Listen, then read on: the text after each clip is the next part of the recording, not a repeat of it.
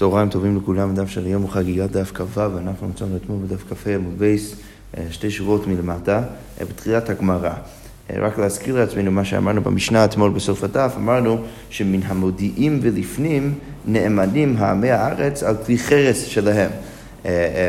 וכפי שנראה גם בגמרא, כנראה שזה כולה שכאילו חכמים על, על, על עם ישראל, בגלל שזה גזירה שאין הציבור יוכל לעמוד בה. אם אנחנו נגזור ונגיד שאת כל כלי החרס מהמודיעים ולפנים אי אפשר לקנות מעמי הארץ, בגלל שגם ככה אי אפשר להכין אותם בתוך ירושלים, ולכן צריך איכשהו שיהיה איזשהו היתר שאנשים יוכלו לקנות את, ה, את, ה, את הכלים האלו, לפחות הקטנים, מעמי הארץ, מהמודיעים ולפנים.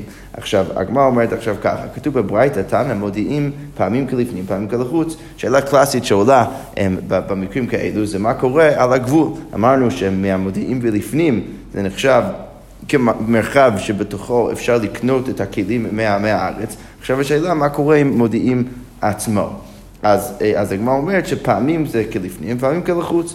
כיצד? הברייתא שואלת, אם הקידר יוצא והחבר נכנס, אז כלפנים. אז אם הבן אדם שמכין את, ה, את כל הכלים, הוא יוצא עכשיו מחוץ, מחוץ למודיעין ולפנים, ומגיע עכשיו למודיעין, ובדיוק החבר נכנס, אז בגלל שאתה לא מצפה עכשיו שהקידר הזה יסתובב ויחזור וייכנס פנימה, פנימה ממודיעים כלפי ירושלים, אז אנחנו במקרה כזה מתירים לחבר עכשיו שנכנס לירושלים לקנות ממנו למרות שהוא במודיעים. ולכן הברייתא אומרת זה כלפנים. אבל אם שניהם נכנסים, שוודאי עד שאתה יודע שעוד שנייה הוא הולך להיכנס ישר כלפי ירושלים, אז אתה צריך לחכות. וגם כן, או שניהם יוצאים, אז גם כן אם שניהם יוצאים, אז זה אומר שהיית צריך לקנות ממנו כבר לפני, ולכן ברגע שאתה כבר מגיע למודיעין, אז זה נחשב כלחוץ. ורש"י כותב שזה גם כן קל וחומר, שבמקרה שהקידר נכנס והחבר יוצא, אז ודאי שהחבר צריך להסתובב ולקנות משם כלפי ירושלים, פנימה ממודיעין כלפי ירושלים, לקנות משם את הכלים שלו. אוקיי, זה כמו אומרת, אמר רביי, אף ענן נמי תנין, אנחנו גם כן אמרנו סוג של דבר כזה במשנה, שמה? ש, ש, שלפעמים מודיעים נחשב כלחוץ, לפעמים זה נחשב כפנים. למה? כי מה אמרנו במשנה? הקידר שמכר את הקדרות ונכנס לפנים מן המודיעין, אז אם הקידר מכר את הקדרות שלו ואז נכנס לפנים מן המודיעין, אז, אז מה אמרנו? אז רביי מדייק מהמשנה, תימא דלפנים מן המודיעין, המודיעין גופה לא מהימן. אז, אז אז, אז הסיבה שאמרנו במשנה שכשהקידר נכנס פנימה ממודיעין לירושלים, רק אז אנחנו מתירים לך לקנות ממנו. לכאורה משמע שזה דווקא כשאתה, שהוא נכנס פנימה לתוך ירוש, כלפי ירושלים, אבל כשהוא נמצא בתוך מודיעין עצמו, אז לכאורה משמע שמודיעין גופה לא מהימן. אבל אם הספר, מה כתוב? בספר של המשנה יצא אינו נאמן, ברגע שהוא יוצא החוצה אז הוא לא נאמן. אבל שם משמע דווקא שרק כשהוא יוצא מחוץ למודיעים, בכיוון השני, יותר רחוק מירושלים. אבל מה אפשר לדייק מזה? המודיעים גוף הנאמן, אז לכאורה משמע שמודיעים עצמו, בתור מודיעים עצמו, אז הוא נאמן. אז לכאורה משמע שיש דיוק לכאן, יש דיוק לכאן מהמשנה. אז לכאורה משמע שהמשנה סותרת את עצמה. אז מה צריך להגיד? אלא לאו, הבאי בא ואומר, שמע מינה, כאן בקדר יוצא וחבר נכנס. אז הרשע, סליחה, הספר שלכאורה משמע ממנה ש... שמותר במודיעים עצמה, אז הספר מדבר את המקרה שהקידר יוצא והחבר נכנס. במקרה כזה אנחנו מתירים לחבר לקנות מהקידר אפילו בתוך מודיעים. אבל כאן, בששניהם יוצאים או, שש, או שניהם נכנסים, שמע מינה. אבל הרשע שלכאורה משהו ממנה שבתוך מודיעין אי אפשר לקנות מה, מהקידר מהארץ, אז שם מדובר דווקא במקרה או ששניהם יוצאים או ששניהם נכנסים, או, ו- וזה המקרה שאנחנו לומדים מקו החומר מרש"י, או שהקידר נכנס והחבר יוצא. וכן כאלו, אז אי אפשר לקנות מהקידר בתוך מודיעין, צריך להיכנס פנימה כלפי ירושלים. אוקיי, okay, עכשיו הגמרא אומר ככה, כתוב בברייתא תנא, נאמנים בכלי חרס הדקין לקודש. אז, אז הברייתא אומרת שעמי הארץ נאמנים על הכלי חרס, אבל רק הדקים לקודש. ורש"י מסביר, זה שכתוב אצלנו במשנה שממודיעים ולפנים הם נאמנים על כלי חרס, אז מדובר דווקא על כלי חרס הדקין. למה? רש"י כותב שאי אפשר בלוהם, כי, כי הרי אנחנו צריכים ממש את, ה, את, ה, את, ה, את הכלים האלו כדי אה, להכין בתוכם את הנסכים, את השמן ואת היין שאנחנו רוצים להביא לבית המקדש. אבל רש"י כותב, הגסים כגון חביות יין, אז בהם אינם נאמנים אלא בתוך ירושלים. למה לא נאמנים אלא בתוך ירושלים? כי שמה אתה לא בהכרח צריך שכל אחד ואחד יוכל איכשהו לקנות את הכלים האלו, אלא הוא יכול פשוט להגיע לירושלים ולקנות את הכלים שם. ולכן הברייתא אומרת שכשאנחנו מתירים לקנות אפילו מחוץ לירושלים מעמי הארץ, אז זה רק בכלים, בכלי החרס הדקים. אוקיי, ואמר ריש לקיש, והוא שנתלם בידו אחד. וריש לקיש בא ואומר, לא רק זה, אלא צריך להיות אפילו כלי ש, שהוא מספיק קטן שאתה יכול לסחוב אותו עם יד אחד. אבל אם זה יותר גדול מזה, אז זה כבר אסור. ורבי יוחנן אמר, לא, אפילו שאין נתלם בידו אחד, אפילו אם זה לא ניתן ביד, ב, ב, ב, ב, ביד אחד, עדיין מותר לקנות את זה. כל עוד זה עדיין מוגדר איכשהו בתוך הקטגוריה של כלי חרס הדקי. אוקיי, עוד מחלוקת בין רבי יוחנן וריש לקיש. אמר ריש לקיש, לא שנו אלא ריקנין, אבל מלאין לא. ריש לקיש בא ואומר, זה שאנחנו מתירים לקנות את הכלים מהארץ, זה רק במקרה שהכלים האלו הם ריקנים. אבל ברגע שהם מלאים עם כל מיני משקים של עמי הארץ, אז כבר אתה צריך להניח שבגלל שאתה לא יכול לסמוך עליו למשקים, אז גם כן אתה לא יכול לסמוך עליו לכלים. אבל הגמרא אומרת, ורבי יוחנן אמר אפילו מלאים, ואפילו אפיק קרסותו לתוכו, אז אפילו הם מלאים, ואפילו אם זה איזה מין משקה של העם הארץ, בכל זאת אתה יכול לקחת את זה, לקחת את זה ולסמוך עליו שהכלי הוא טהור לגמרי. אוקיי, ואמר רב, ועמוד רבי יוחנן במשכין עצמן שאין טמאים. אז, אז רב הבא ואומר, למרות שרבי יוחנן חושב ו- ופוסק שאתה יכול לסמוך על עמי הארץ, לקחת מהם את הכלים שלהם, אפילו אם הם מלאים, בכל זאת מודה שהמשקים עצמם הם טמאים, אתה לא יכול לסמוך עליו למשקים עצמם, ולכן אותם אתה צריך לזרוק, אבל את הכלי אתה יכול לסמוך עליו להגיד שהוא, שהוא טהור. והגמרא אומר, ואל תתמא, אל תחשוב שזה כזה בגדיל, שאתה אומר שהכלי הוא טהור ומה שנמצא בתוכו טמא. למה? שהרי לוגין מלא משכין, לוגין תמאים, תומת שבע ומשכין טהורין. אם יש כלי שהוא כלי שטף, כלי מתכת, שיש בתוכו אה, משכין, והכלי הזה כולו נמצא בתוך כלי חרס, שמוקף צמיד פתיר, והוא נמצא בבית שיש שם גוף מת. אז במקרה כזה, מה אנחנו נגיד? אנחנו נגיד שהכלי חרס מציל על היין, הוא מציל על המשקה שנמצא בתוך הכלי שנמצא בתוך הכלי חרס, אבל הוא לא, הוא לא מציל על הכלי עצמו, ולכן על הכלי עצמו אנחנו נגיד שיש לו עכשיו תומת מת. הוא, הוא, הוא עכשיו צריך לעבור תהליך של טהרה של שבעה ימים, אבל על המשקים עצמם אנחנו נגיד שהם בסדר גמור. אז, אז כבר אנחנו רואים שאפשר לעשות בכל מיני מקרים חילוק בין הכלי לבין מה שבתוכו, ולכן גם כאן אפשר לומר שרבי יוחנן יתיר את הכלי, למרות שהוא לא יתיר את מה שבתוכו. יפה. אוקיי, עכשיו אנחנו נמשיך למשנה הבאה. המשנה אומר ככה, הגבאים, מי הם הגבאים? רש"י כותב, הגבאים הם אנשי ישראל שהם גבאים למלך נוכרי לגבות מיד ישראל גולגליות ומסין וארנוניות. אז, אז הוא בא לגבות מעוד יהודי כל מיני מיסים שצריך לשלם למלך. אז, אז, אז לפעמים האנשים האלו אפילו נכנסים לתוך הבית של ישראל כדי לחפש ממנו את הכסף ואת המיסים. אוקיי, והמשנה אומרת, הגבאים שנכנסו לתוך הבית, וכן הגנבים שהחזירו את הכלים, אז בכל זאת שני האנשים האלו נאמנים לומר, לא נגענו. אז הם נאמנים להגיד שהם לא נגעו בתוך הכלים שנמצאים בתוך הבית. רש"י כותב שהם נאמנים לומר את זה אפילו לקודש, שזה ככה המשך של המשניות שלנו שניסינו להגיד. שיש דברים לפעמים שבהם התרומה יותר חמור מהקודש, אז כאן זה עוד דוגמה לזה, שאנחנו מאמינים לגבאים ולגנבים להגיד, לתת להם להגיד שהם לא נגעו בתוכו של הכלים, אפשר להשתמש בכלים לקודש, אבל לא לתרומה. אוקיי, ובירושלים נאמנים על הקודש. אז, אז בירושלים נאמנים על הקודש, ורש"י כותב שאנחנו נפרש את האמירה הזאת בגמרא, וממשיכה המשנה ואומרת, ובשעת הרגל אף על התרומה, שזה מאוד דומה ומהדהד את מה שכבר ראינו בתחילת הפרק, שאנחנו מאמינים לעמי הארץ הם, הם, הם, בירושלים על הקודש, ובשעת הרגל אף על התרומה. אוקיי, אז כמו אומרת, ורמינו לכאורה משמע שיש ברייתא שסותרת את מה שאמרנו במשנה. למה? מה כתוב בברייתא? הגבאים שנכנסו לתוך הבית, הבית כולו טמא. לכאורה משמע שאתה לא יכול להאמין לגבאים ולה, ו- ו- ו- ו- ו- ולהגיד שכשהם אומרים לך שהם לא נגעו בכל מיני כלים, שעכשיו הכלים טהורים, לכאורה משמע מפורש בברייתא שכל מה שנמצא בבית טמא. אז כמו אומר, לא קשה, זה לא קשה. למה? הדי כנוכרי בידיו, הדי כנוכרי בידיו. במקרה שהוא נכנס עם עוד נוכרי ביחד איתו, אז הוא מפחד מהנוכרי, הוא, הוא יודע שהנוכרי מסתכל עליו, אנחנו ניכנס או תכף לשאלה למה הוא מפחד מהנוכרי, ונביא לזה שני תירוצים, אבל, אבל לפחות אנחנו יודעים כרגע שהוא מפחד מהנוכרי, ולכן הוא צריך לבדוק יותר, יותר בכל מיני דקדקנות בתוך הבית, ולכן הוא צריך אפילו לבדוק את כל הכלים, ולכן ככזה אתה לא מאמין לו כשהוא אומר לך שהוא לא נגע בכלים.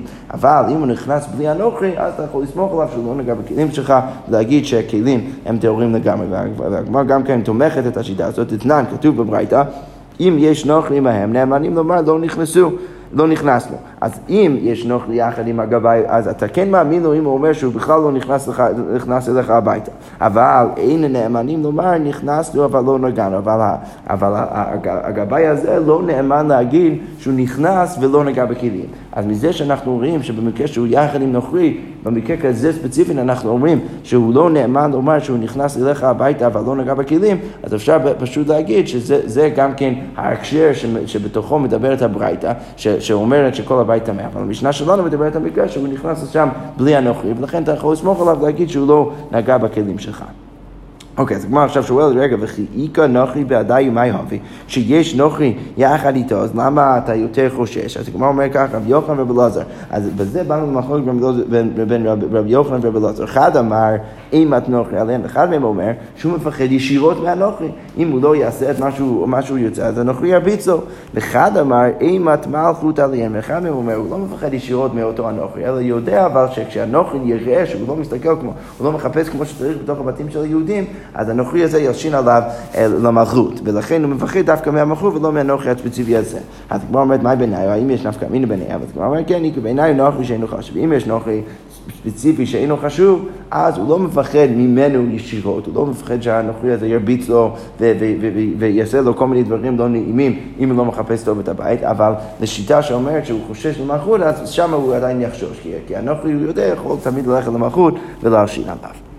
אוקיי, okay, אמרנו גם כן במשנה, וכן הגנבים שהחזירו את הכלים, אז נאמנים לומר, לא נגענו. אז כמו אומרת, ראינו שוב אנחנו רואים בברייתא איזושהי סתירה בינה לבין המשנה שלנו, כתוב בברייתא, הגנבים שנכנסו לתוך הבית, אינו טמא, אלא מקום דריסת רגלי הגנבים. אז מה שטמא, זה כל מקום שהגנב נכנס ו- ודורס. עכשיו, רש"י כותב שלכאורה משהו מזה, שמכל שכן, את, הוא לא נאמן להגיד שהוא לא, לא נגע בך בכלי שהוא עכשיו מחזיר.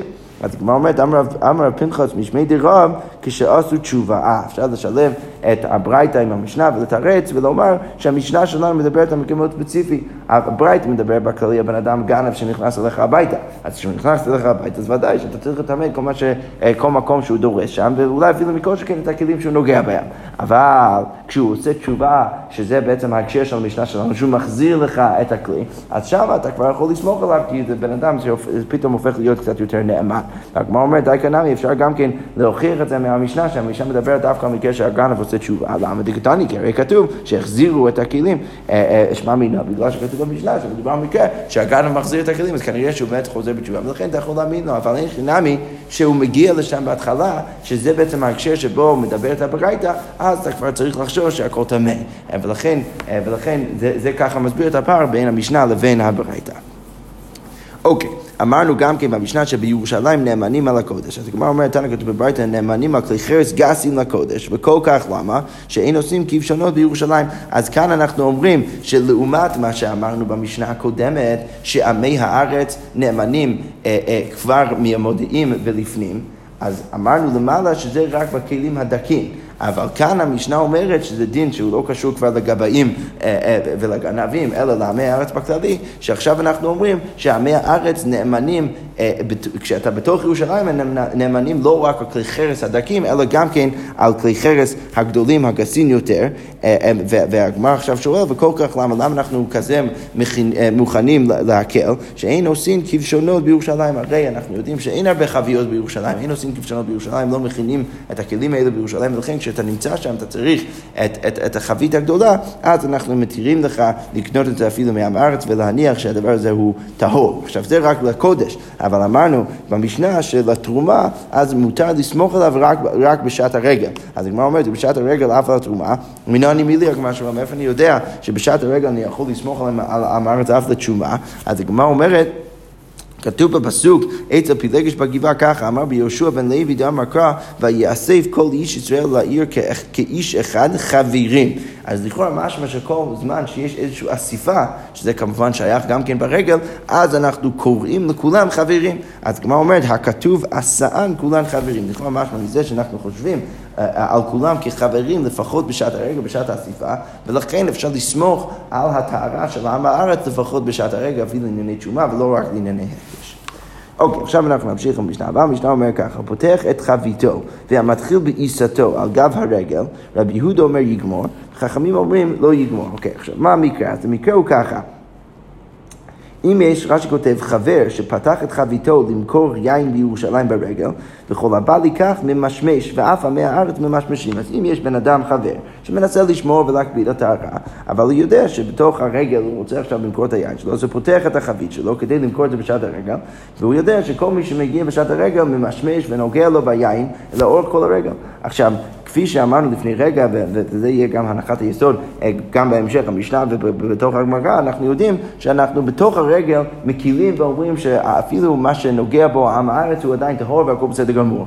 עכשיו, השאלה שעולה היא, מה קורה לאחר הרגל? בן אדם פתח את החבית שלו, הוא התחיל אבל למכור גם כן את העיסה שלו בתוך הרגל, הכל בסדר גמור. עכשיו, מה קורה אם הוא לא גומר את החבית שלו אה, עד סוף הרגל, או הוא לא גומר את העיסה שלו עד סוף הרגל? עכשיו, השאלה היא, האם הוא יכול עדיין למכור דבר כזה? אנחנו יודעים שבדרך כלל אנחנו לא רוצים שחבר ימכור דבר שהוא טמא. עכשיו השאלה היא, וזה סוג של גם כן שאלה, שאלה למדנית, מה קורה, איך אני מסתכל על זה שנגע בדבר הזה עם הארץ בתוך הרגל? אם אני אומר שבגלל שעם הארץ הוא טהור לגמרי בתוך הרגל, אז גם עכשיו היין הוא טהור לאחר הרגל, למרות שעכשיו לא הייתי סומך על, על התאומה וטהרה של עם הארץ, ולכן עדיין מותר למכור, או, או, או האם אני אומר שלמפרע אני יודע שעם הארץ נגע בזה ברגל, ולכן עכשיו שאני כבר לא סומך עליו, צריך להגיד שכל מה שיש בידי זה טמא, ולכן כבר אי אפשר לגמור למכור.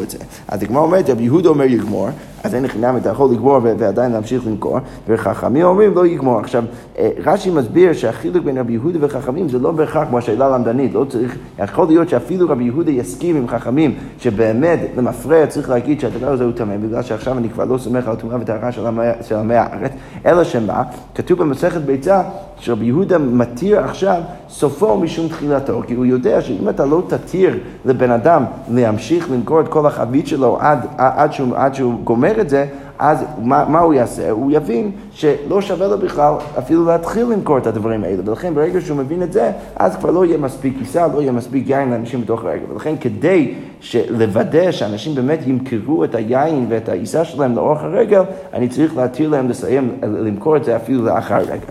אוקיי, עכשיו הגמרא אומר כך, יותי רבי עמי ורבי יצחק נפחא, אכילא דרבי יצחק נפחא. אז רבי עמי ורבי יצחק נפחא, הם ישבו בביתן של רבי יצחק נפחא. פתח אחד ואמר, אחד מהם פתח ואמר כך, אמרו שהניחנו לרגל אחר. אם לכאורה, לפי שיטת חכמים שבאים ואומרים שאתה לא יכול לגמור למכור את זה, האם הבן אדם בכל זאת יכול עכשיו להשאיר את החבית הזאת עד הרגל הבא, ואז לסיים לגמור את זה ברגל הבא, לסיים לגמור ולמכור את זה ברגל הבא, שזה שוב מאוד דומה לשאלה שהעלינו במשנה לפני כמה דפים, שאמרנו שם שאם עם הארץ אם עם הארץ, אם אתה רוצה לקנות מהעם הארץ או, או לקחת ממנו את התשומה בשעת הגיטון, אם הוא מפספס קצת את, את התקופה, הוא מנסה להביא לך את הדבר הזה לאחר התקופה, אתה לא יכול לקחת את זה ממנו. עכשיו, מה העם הארץ צריך לעשות? העם הארץ צריך עכשיו לחכות עד התקופה הבאה, ורק אז אתה יכול לקחת את זה ממנו. עכשיו, היה שם חידוש מאוד גדול, למה מה היה החידוש? שלמרות שעכשיו אתה יודע שהדבר הזה הוא נחשב כטמא, בכל זאת ברגע שאתה תגיע כבר לתקופה שאתה מחשב בכללי את כל מה שיש לעם הארץ כטהור, אז אתה יכול שוב לקחת את זה ממנו. עכשיו, השאלה כאן זה מאוד דומה, אתה, אתה יודע עכשיו שהדבר הזה נחשב כטמא, למה? כי למפרע אתה בעצם אומר שהדבר טמא, בגלל שאתה יודע שנגע בו עם הארץ לאורך כל הרגע. אבל, אבל, אבל בכל זאת עולה שאלה עכשיו, אם אתה יכול להשאיר את זה אצלך עד הרגל הבא, ולהגיד שברגל הבא, בגלל שכבר אני אגיד שם, ש, שכל מה שנוגע בו על הארץ הוא טהור, אז, אז גם את זה אני יכול עכשיו לגמור ולמכור אותו בשעת הרגל הבא. אז זה בדיוק השאלה ששואל, ששואל, ששואל, ששואל או רבי עמי או רבי יצחק נפחא. אוקיי, אמר לאידך, אז השני אומר לו, יד הכל ממשמשים בה, ואת אמרתי, נכנס לרגל האחר, רגע, אתה יודע שכל המארץ עכשיו נגעו בדבר הזה מלא מלא מלא מלא מלא מלא פעמים, ותימאו את זה עכשיו למפרע. ואתה רוצה להגיד שמותר עכשיו להשאיר את זה עד הרגל הבא ולמכור את זה, הרי אתה יודע שדבר הזה הוא תמא. מה אומרת, אמר לי, עתו עד עדנו, לאו יד הכל משמשים בה, אז הראשון אומר לו, רגע, אבל עד עכשיו, מה היה? כי לאורך כל הרגע, אתה גם כן התרת לו למכור את זה. למה התרת לו למכור את זה? הרי אתה יודע שעמי הארץ נגעו בזה. כנראה שזה בגלל שאנחנו מקילים בשעת הרגע, ולכן גם, גם עכשיו יכול להיות שיש סברה טובה להניח את זה עד הרגל הבא, ואז למכור את זה. אז אמר לי, החיה שמה, אתה באמת יכול להשוות, בשלמה עד העדה תומת עם הארץ כרגל רחמנת הערה.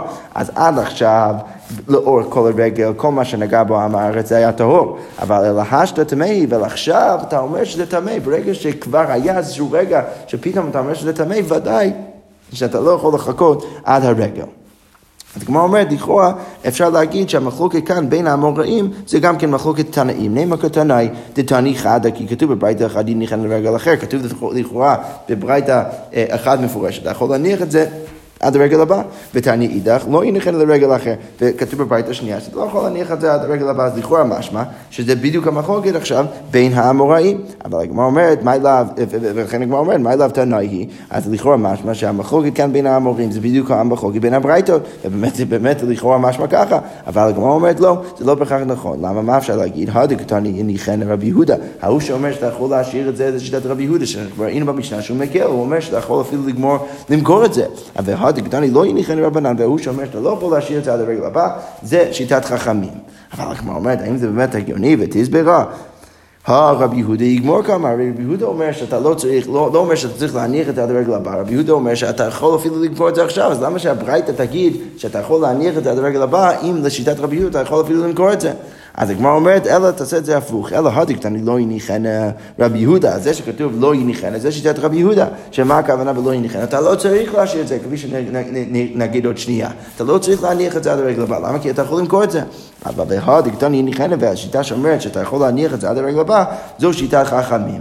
הגמרא אומרת, ומה לא יניחנה? אז מה הכוונה שאמרנו בברית לא יניחנה? שאין צריך להניחה כמו שאמרנו לפני רגע. עכשיו, לכאורה מה שיוצא מהגמרא, זה שאנחנו בעצם מכריעים את השאלה לגמרי לכולה, כי אנחנו אומרים, או שיש לך שיטת רבי יהודה בברית האחת, שאתה לא צריך אפילו להניח את זה, כי אתה יכול, כי אתה יכול למכור את זה עכשיו, ולשיטה המחמירה, שיטת חכמים, שאומרים שאתה לא יכול למכור את זה, ודאי שאתה יכול להניח את זה עד הרגל הבא. אוקיי, okay, עכשיו אנחנו נמשיך עם משנה הבאה, ומשנה אומר ככה, מי שעבר הרגל, okay, עכשיו אנחנו יודעים שלאור כל הרגל אנחנו בעצם אה, אה, חישבנו או, או, או, או חשבנו על כל מה שהעם הארץ נוגע בו כטהור והכל בסדר גמור, ועכשיו עובר הרגל ועכשיו אני צריך לנקות את בית המקדש, כי אני יודע שהיו שם מלא עמי הארץ והם בעצם נגעו בהכל והם טימו הכל. אז המשנה אומרת, מי שעבר הרגל מעבירין על טהרת העזרה, צריך בעצם לטהר את כל הכלים בתוך העזרה. עבר הרגל ליום שישי, מה קורה אם הרגל נגמר בחמישי בלילה או ליום שישי, אז לא היו מעבירים, אז לא היו מתארים את כל הכלים, למה? מפני כבוד השבת, כי, כי היו צריכים כל, כל הכהנים להכין את עצמם לשבת, ללכת הביתה, לבשל אוכל וכל מיני דברים כאלה, ולכן לא היו מספיקים לטהר את הכלים עד השבת, היו עושים את זה רק במוצאי שבת. ורבי יהודה אומר, אף לא ביום חמישי שאין הכהנים פנויים. אז רבי יהודה בא ואומר, לא, אפילו אם הרגל נגמר ביום חמישי, דהיינו רביעי בלילה, אז גם שם לא היה מספיק זמן לכהנים לטהר את כל המקדש עד השבת, והיו משאירים את זה רק לאחר שבת בגלל שהם לא מספיק פנויים. והגמרא אומרת, תנא שאין הכהנים פנויים, מה הכוונה שהם לא פנויים? מלהוציא בדשא, בגלל שהם כל כך עסוקים ולהוציא את כל הערימות של, של, של איפר, ש, ש, מכל הקורבנות שהקטירו על גבי המזבח, אז הם צריכים עכשיו להוציא את הכל מהמזבח ולנקות את הכל, אז בגלל שהם כל כך עסוקים, אז הם לא הספיקו, אפילו אם הרגל היה, גומר, היה נגמר ביום חמישי, הם לא היו מספיקים לטהר את כל הכלים עד השבת, היו צריכים להשאיר את הכלים עד למוצאי שבת. אוקיי, okay, עכשיו אנחנו נמשיך עם משנה הבאה, והמשנה אומר ככה, כיצד מעבירים את טהרת העזרה, איך היו בעצם מתארים את הכל? אז המשנה אומרת, מטבילים את הכלים שהיו במקדש, ואומרים להם, היזהרו שלא תיגעו בשולחן. אז המשנה מספרת שהיו מטבילים את כל הכלים שהיו במקדש כדי בעצם לתאר אותם, וגם כן לאור כל הרגל היו אומרים לכהנים עם הארץ היזהרו שלא תיגעו בשולחן. אנחנו לא רוצים שאנחנו, שאתם תיגעו בשולחן, כי אם אתם תיגעו בשולחן שבתוך ההיכל, אתם תטמאו את השולחן, ואת השולחן אנחנו יודעים אי אפשר להזיז כדי לטהר אותו. רש"י כותב שלא יוכלו להטבילו לאחר רגל, למה שאי אפשר לסער כל מקומו, כי אי אפשר להזיז את השולחן, דכתיב, כי הרי כתוב את השולחן לחם פנים לפני תמיד, שאתה צריך להשאיר את זה תמיד מול הקדוש ברוך הוא, ולכן בגלל זה אז כבר, כבר בתוך הרגל היו אומרים לכהנים עם הארץ לא לגעת בשולחן כדי שהם לא יטעמו את השולחן, כי לא היה דרך באמת לטהר אותו. אוקיי, ממשיכה המשנה ואומר, כל הכלים שהיו במקדש יש להם שניים ושלישים, אז כל כלים שהיו במקדש, אז יש להם אה, אה, אה, כלים אחרים שיכול בעצם לקחת את מקומם. אם הכלי נטמע ואתה צריך כלי אחר, אתה יכול כבר אה, להחליף את זה בכלי אחר, שאם נטמעו הראשונים יביאו שניים תחתיהם, בדיוק כמו שאמרנו. כל הכלים שהיו במקדש טעונים טבילה, אז עכשיו המשנה אומרת שכל הכלים שהיו במקדש אתה צריך להטביל אותם כדי לטהר אותם, חוץ ממזבח הזהב ומזבח הנחושת, שבהם שם כקרקע, דברי רבי אליעזר. אז רבי אליעזר בא ואומר, הסיבה שאתה לא צריך להטביל את המזבח הזהב ומזבח הנחושת זה בגלל שהם נחשבים כקרקע, ואנחנו יודעים שקרקע לא מקבל טומאה, ולכן אתה לא צריך להטביל את הכלים האלו. אבל חכמים אומרים, מה הסיבה שלא לא צריך בעצם להטביל אותם? זה מפני שהם מצופים, ואנחנו נראה בגמרא מה בדיוק כוונת החכמים. אוקיי, אז עכשיו הגמרא אומר ככה, תנא, כתוב בברייתא, היזהרו שמא תיגעו בשולחן ובמנורה. אז כתוב, למרות שראינו במשנה שמה שאמרו לכהנים עמי הארץ זה רק לא לגעת בשולחן, כאן אנחנו פתאום רואים בברייתא שהם אמרו לא רק לא לגעת בשולחן, אלא גם כן לא לגעת במנורה. אז הגמרא אומרת, ותנא דידן, מה הייתה מלא תני מנורה? אז למה התנא של המשנה שלנו לא הביא את זה שאנחנו אומרים לכהנים עמי הארץ לא לגעת במנורה, אלא רק השולחן? אז הגמרא אומרת, כי, כי לפי המשנה שלנו, שולחן כתיב בית תמיד, מנורה לא כתיב בית תמיד, הרי אצל השולחן כתוב שצריך להיות מול הקדוש ברוך הוא תמיד, והמנורה, אצל המנורה לא כתוב את זה, ולכן אנחנו לא צריכים להגיד לה מהארץ לא לגעת במנורה, כי בסופו של דבר אם הם ניגעו במנורה אז כן אפשר לטהר אותו. אבל הגמרא אומרת, ואידך, מה הברייתא חושבת? למה הברייתא בכל זאת אומרת שגם את המנורה לכאורה אי אפשר להטביל, ולכן אומרים לכהנים מהארץ לא לגעת גם כן במנורה? כיוון דכתיב ואת המנורה נוכח השולחן, בגלל שכתוב בתורה שהמנורה צריכה תמיד להיות נוכח השולחן, אז מה משמעו זה? כמאן דכתיב בתמיד, זה כאילו כתוב בתמיד, ולכן גם את המנורה אי אפשר להזיז, ולכן צריך להגיד לכהנים עמי הארץ לא לגעת גם כן במנורה. אבל אידך, המשנה שלנו, למה, איך הם קוראים את הפסוק הזה? ההוא, הפסוק הזה שכתוב את המנורה נוכח השולחן, זה לא להגיד שזה צריך להיות שם תמיד, אלא מה הכוונה של הפסוק? לקבוע למקום הודעת, זה רק מגיע כדי להגיד לך איפה אתה צריך לשים את השולחן, בצד הדרומי של ההיכל, אבל זה לא אומר לך שאתה לא יכול להזיז אותו, ולכן ברגע שאתה יודע שאתה יכול להזיז את המנורה, אז כבר לא צריך להגיד לכהנים עמי הארץ לא לגעת במנורה, רק את, רק את השולחן אנחנו אומרים להם לא לגעת, אבל במנורה זה בסדר גמור. אוקיי, עכשיו הגמרא אומרת, רגע, וטבוגלי, דקליאצה אסור לנחת, ובכל קליאצה אסור לנחת, לא מטמא. הגמרא אומרת, רגע, למה זה כל כך בעייתי אם הם ייגעו בשולחן? הרי עד עכשיו מה אנחנו מניחים? אנחנו מניחים שאנחנו לא רוצים שהכהנים עמי הארץ ייגעו בשולחן, כי אז אנחנו נצטרך להטביל את השולחן וזה יהיה בעייתי. עכשיו, אבל מה אומרת? לכאורה זה לא אמור להיות בעייתי. למה זה לא בעייתי? כי הרי איך השולחן בנוי? אנחנו יודעים שהשולחן זה עשוי מעץ, ואז ציפו את השולחן עם זהב. אז מה אומרת? בסופו של דבר השולחן הוא כלי עץ, האסור לנחת זה כלי עץ, שאתה לא אמור להזיז אותו, וכל כלי עץ האסור לנחת לא מטמא. אנחנו יודעים שכל כלי עץ שאסור לנחת לא מקבל טומאה, ולכן אתה לא צריך לחשוש שהכהנים עמי הארץ ייגעו בשולחן. אז הגמרא אומרת, מה הייתה? מה הסיבה שכלי עץ האסור לנחת לא מטמא? דומיה דסק, כי אנחנו יודעים שכל מה ש, ש, שמקבל טומאה, אם הוא כלי עץ, הוא צריך להיות דומה לשק. מה שכותב לעניין טומאה, הוקשו כלי עץ לשק, תכתיב כל אשר ייפול עליו מהם במותם יטמא, מכל כלי עץ או בגד או אור או שק. אז אנחנו יודעים שכלי עץ שמקבלים טומאה צריכים להיות איכשהו דומים לשק. מה הכוונה? דומיה דשק בעניין, הגמרא אומרת, מה שק? מטלטל מלא וריקם, כמו שהשק, אתה יכול לטלטל אותו, בין אם זה מלא, בין אם זה ריק, אז אף כל מטלטל מלא וריקם, זה צריך להיות כלי שאתה יכול לטלטל אותו, גם אם מלא, גם אם הוא ריק. אבל השולחן, אתה לא מטלטל, ולכן ברגע שאתה לא מטלטל את השולחן, כנראה שזה נחשב ככלי עץ האסור לנחת, ולכן זה לא אמור לקבל טומאה, אז למה אנחנו כזה חוששים שזה יקבל טומאה? אז מה אומר לו? היינה מטלטלים מלא וריקם. הוא לא, באמת השולחן זה משהו שמטלטלים מלא וריקם. כדריש לקיש, איפה אנחנו רואים את זה? דאמר ריש לקיש, מהי דכתיב על השולחן הטהור? למה כתוב? על השולחן הטהור, אז הגמרא אומרת, בכלל שהוא טמא, לכאורה משמע שזה כלי שיכול לקבל טומאה, כי כתוב על השולחן הטהור. אז אם אתה אומר על השולחן הטהור, זה אומר שיש לך הווה אמינא שזה יכול להיות טמא. ומשם אנחנו רואים שצריך להגיד שזה לא כלי עץ לעשות הנחת, אלא זה כלי עץ שאתה מטלטל. עכשיו, מאיפה אנחנו רואים שאתה באמת מטלטל את שולחן כזה? ואמי, כלי עץ אסור לנחת, הרי זה כלי עץ אסור לנחת, ואין מקבל טומאה, וזה לא אמור לקבל טומאה. אלא מה זה מלמד אותנו? אלא מלמד שמגביהים אותו ומראים בו לעולי רגלים לכם הפנים, ואומרים להם ראו חיבתכם לפני המקום. סילוקו כסידורו. אז, אז, אז, אז ריש לקיש בא ואומר, מזה שהתורה קוראת לשולחן טהורה, אז לכאורה משהו מזה שיש לי הווה אמינא שיכול להיות טמא. אה, איזה כלי עץ אסור לנחת, ולכן זה לא אומר לקבל טומאה. לא, זה לא כלי עץ אסור לנחת. למה? כי לפעמים מטלטלים אותו. מתי מטלטלים אותו? מטלטלים אותו דווקא בשעת הרגל. בשעת הרגל מגביהים את השולחן ומראים את זה לכל העם, שהם לא יכולים להיכנס להיכל כדי לראות את השולחן. צריך להגביה את זה ולהראות את זה לכל העם, ולהראות להם את לחם, את לחם הפנים, כמה חיבה, כמה חיבה יש להם כלפי הקדוש ברוך הוא. למה? כי, כי הרי, כפי שנראה עוד שנייה, הלחם, ששוב, הלחם הפנים ששמים על השולחן, זה לחם שמחליפים כל שבוע.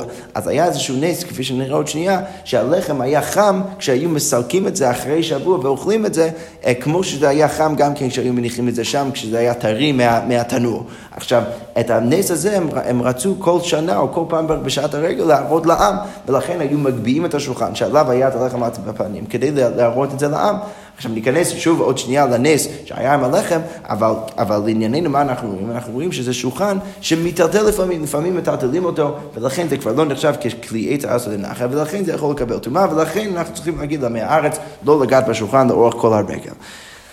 מאיפה אנחנו יודעים שזה היה חם בסילוקו כמו שהיה חם בסידורו? דאמר רבי יהושע בן לוי, נס גדול נעשה בלחם הפנים כסידורו כך סילוקו. כמו שזה היה חם כשהיו מסדרים את זה, אז כמו כן זה היה חם כשהיו מסלקים את זה אחרי שבוע, שנאמר לשום לחם חום ביום הילקחו. לכאורה משמע מזה שהלחם היה חם גם כן ברגע שלוקחים את זה, כמו שזה היה חם ברגע שהיו שמים את זה. אוקיי, אז מכל זה מה אנחנו רואים? אנחנו רואים בעצם שאין סברה לומר שה, שהשולחן לא מקבל טומאה בגלל שזה כלי עץ אסור לנחת, אלא זה לא כלי עץ אסור לנחת, ולכן זה יכול לקבל טומאה, ולכן אנחנו חוששים. אוקיי, אבל הגמרא אומרת שוב, וטייפוק לי משום ציפוי. רגע, לאור כל הזמן היה לך מאוד קשה, כי רצית להגיד שזה נחשב ככלי עץ אסור לנחת, ולכן יכול להיות שזה לא מקבל טומאה.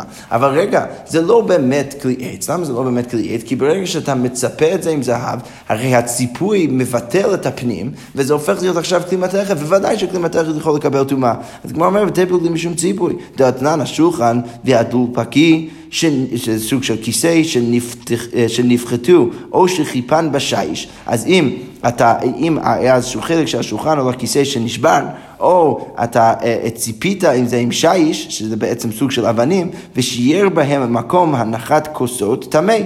רבי יהודה אומר מקום הנחת חתיכות. אוקיי, בסדר. יש מחלוקת מעניינת בין התנאים, לא ניכנס לזה יותר מדי לעומק. אז כמה אתה צריך להשאיר בציפוי כדי שהכלי הזה עדיין יקבל טומאה? תנא קמא בא ואומר שצריך מספיק מקום רק לשים איזשהו כוס, ורבי יהודה אומר שצריך מספיק מקום כדי לשים עליו חתיכות. עכשיו, מה כולם מסכימים? לכאורה כולם מסכימים בזה שאם היית מצפה את כל הכלי עם שיש, ששוב, מאוד חשוב, שיש זה מגיע מאבנים, אז הכלי לא היה מקבל טומאה בכלל. למה? כי כלי, כי כלי אבנים אנחנו יודעים לא מקבלים טומאה, ואם אתה מצפה את הכלי שלך, את השולחן שלך עם אבנים, אז מה שקורה זה שהציפוי מבטל את הפנים, וזה הופך להיות כמו כלי אבנים, ולכן הוא לא מקבל טומאה. עכשיו, רש"י כותב שאם אנחנו מניחים את זה לקולה, אז ודאי שאנחנו נגיד את זה גם כן לחומרה, שברגע שאתה מצפה את השולחן עם זהב, אז זה כבר לא נחשב ככלי עץ, אפילו אם זה משהו שאסור לנחת, זה לא נחשב ככלי עץ אסור לנחת, אלא זה כלי מתכת, בוודאי שזה מקבל טומאה.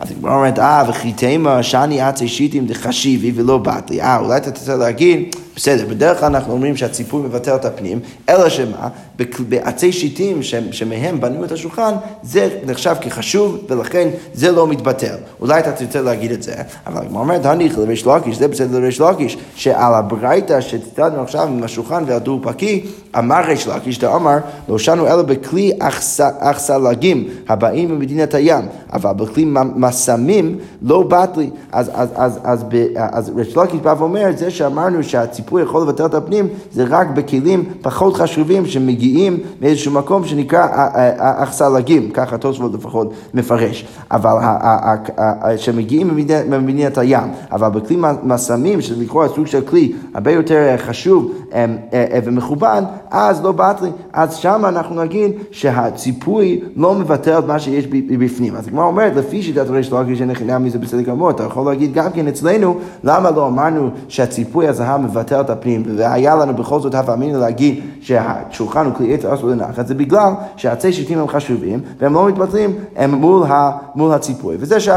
אבל אלה רבי יוחנן אמר אפילו בכלי מסמים, נמי באתי, שרבי יוחנן אומר אפילו בכלי מאוד מאוד חשוב, זה גם כן מתבטל לגבי הציפוי, אז מה יקרה? מה תגיד? אתה לא תוכל לתרץ כמו שרציתי לתרץ לגבי עצי שיטים. אה, וכי תאם, אולי אתה תצא להגיד מה, כאן בציפוי עומד, כאן בציפוי שאינו עומד, אולי אתה תצא להגיד ש... יש חילוק, בברייתא מדובר על ציפוי עומד, שבאמת מכניסים אותו, מסבירים, ובצורה מאוד מאוד קבועה, ולכן שם זה מבטל את הפנים, אבל לגבי השולחן, בגלל שאין מסבירים, אין איזה משהו קבוע, אז... זה לא מבטל מה שיש בפנים, אולי אתה תצא להגיד את זה. הגמרא אומרת לא, הבאמינא ריש לקיש מרבי יוחנן, זה גם כן שאלה ששאל ריש לקיש של רבי יוחנן על הברייתא שסתתנו למעלה, בציפוי עומד או בציפוי שאינו עומד, בכל פה עת לבז בזב, שהאם צריך להגיד שמדובר, שהציפוי מבטל מה שיש בפנים, זה רק במקרה שהציפוי מכסה גם כן את השפה של השולחן, או בשאינו חופה עת לבז בזב, או אפילו במקרה שזה לא חופה את זה, לא מכסה את זה. ואמר לי, ורבי יוחנן אמר לריש לקיש, לא שנה בציפוי עומד ולא שנה בציפוי שאינו עומד. לא שנה בכל בית לבז בזב ולא שנה ושאינו בכל בית לבז בזב. אז לכאורה משמע מכל זה שרבי יוחנן אומר לא, זה לא משנה, זה לא, לא משנה אם זה מכסה את, אם זה מכסה את הכל, לא מכסה את, את, את השפה, זה לא משנה אם זה משהו קבוע או לא, לא, תמיד זה מבטל מה שיש בפנים. אז באמת גם כן לתרץ ולומר שזה משהו פחות קבוע לגבי השולחן, ולכן הציפוי לא מבטל את הפנים, ולכן זה עדיין נחשב ככלי עץ, גם את זה אי אפשר לתרץ. אז שוב אנחנו בשאלה, למה היה לנו בכלל ואמינו להגיד שהכלי הזה לא מקבל תרומה, הרי זה מצופה עם זהב, ברגע שמצופה עם זהב, ודאי שזה מבטל את הפנים, וזה כלי, וזה כלי שיכול לקבל תרומה. אז גמרא אומרת, אלא שאני שולחן, צריך פשוט להגיד שיש דין מיוחד בשולחן. למה? דרחמנא קריא עץ, כי הרי הקדוש ברוך הוא והתורה קוראים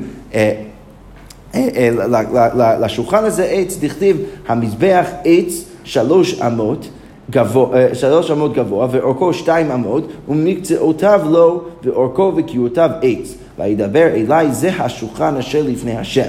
אז כתוב בפסוק ביחזקאל שמדובר לכאורה בהתחלה על, על מזבח של עץ, ואז בסוף מדברים על השולחן. אז לכאורה יש משהו מאוד בעייתי ומוזר בפסוק, הרי הפסוק פותח ואומר מזבח עץ שלוש אמות, מדובר על כל, ה, כל הגודל של המזבח, ואז כתוב בסוף ש... וידבר, וידבר אליי שהקדוש ברוך הוא אומר ליחזקאל, זה השולחן אשר לפני, לפני השם. אז הגמרא אומרת, פתח במזבח, עושים בשולחן, רגע, יש משהו מאוד מוזר בפסוק, הרי פותחים אה, בדיבור על המזבח, ואז, ואז מדברים על השולחן. ומה, ואיך מתרצים את הפסוק הזה האמוראים. רבי יוחנן וריש לקיש דאמית שווה, שניהם באים ואומרים, בזמן שבית המקדש קיים, מזבח מכפר על האדם. אז בזמן שבית המקדש קיים, מזבח מכפר על האדם, ועכשיו שולחנו של האדם מכפר עליו. אז שכותב, ואיך השולחן אגב מכפר עליו בהכנסת אורחים, מאוד מעניין. אוקיי, בכל זאת, אבל לענייננו, איך זה מתרץ את כל הקושיה שלנו? הגמרא בעצם אומרת, שבגלל שאנחנו יודעים שהקדוש ברוך הוא והתורה אה, אה, קוראים לשולחן עץ, אז יש דין ייחודי בשולחן, למרות שמצופה ואין חינמי, הציפוי אמור לבטל את מה שיש בפנים, וזה אמור להיחשב עכשיו ככלי מתכת שאמור לקבל תרומה. בכל זאת יש לנו הווה מיניה ספציפית עץ על השולחן, שעדיין נחשב ככלי עץ אסור לנחת. למה? בגלל שאנחנו רואים ביחזקאל שהוא קוראים לשולחן עץ. עכשיו, הדרשה של רבי יוחנן וריש לקיש זה לא בהכרח קשור לענייננו, זה רק מראה בדרך הפסוק שאנחנו קוראים למזבח עץ, וגם כן לשולחן עץ, ולכן אנחנו יודעים שהשולחן נחשב כעץ, למרות שיש בו ציפוי. אחרי זה יש איזה וורט נחמד שאנחנו רואים גם כן בזה שרבי יוחנן וריש לקיש מתרצים את הפסוק ואומרים שהסיבה שהפסוק פותחת עם המזבח ומסיימת עם השולחן זה כדי להגיד לנו שיש איזושהי הקבלה ביניהם. בזמן בית המקדש הדבר שמכפר על האדם זה המזבח, זה הקורבנות שאתה מקריב, ועכשיו לאחר קורבן הבית הדבר שמכפר על האדם זה שולחנו, ורש"י ככה מוסיף שהשולחן מכפר עליך בזה שאתה מכניס לאנשים לתוך הבית ואתה מקיים את מצוות הכנסת אורחים, ובזה, במצווה הזאת, אתה בעצם מתכפר, כמו שהיית מתכפר גם כן מהקורבנות שלך שהיו מקריבים על גבי המזבח. אז שוב, לענייננו, אנחנו פשוט רואים שזה מתרץ למה לא היה לנו אפשרות לומר שהשולחן עכשיו ככלי מתכת, וזה מקבל טומאה, ולכן היה לנו קושיה והווה אמינה לומר שהשולחן זה כלי עץ שעשוי לנחל, ולכן זה לא אמור לקבל טומאה. גם את זה תירצנו ואמרנו שזה לא באמת נחשב ככלי עץ עשוי לנחל, בגלל שמטלטלים את זה לפעמים, ולכן זה כן מקבל טומאה, וכל זה מסביר למה אנחנו אומרים לעמי הארץ לא לגעת בשולחן לאורך כל הרגל. שכוייך.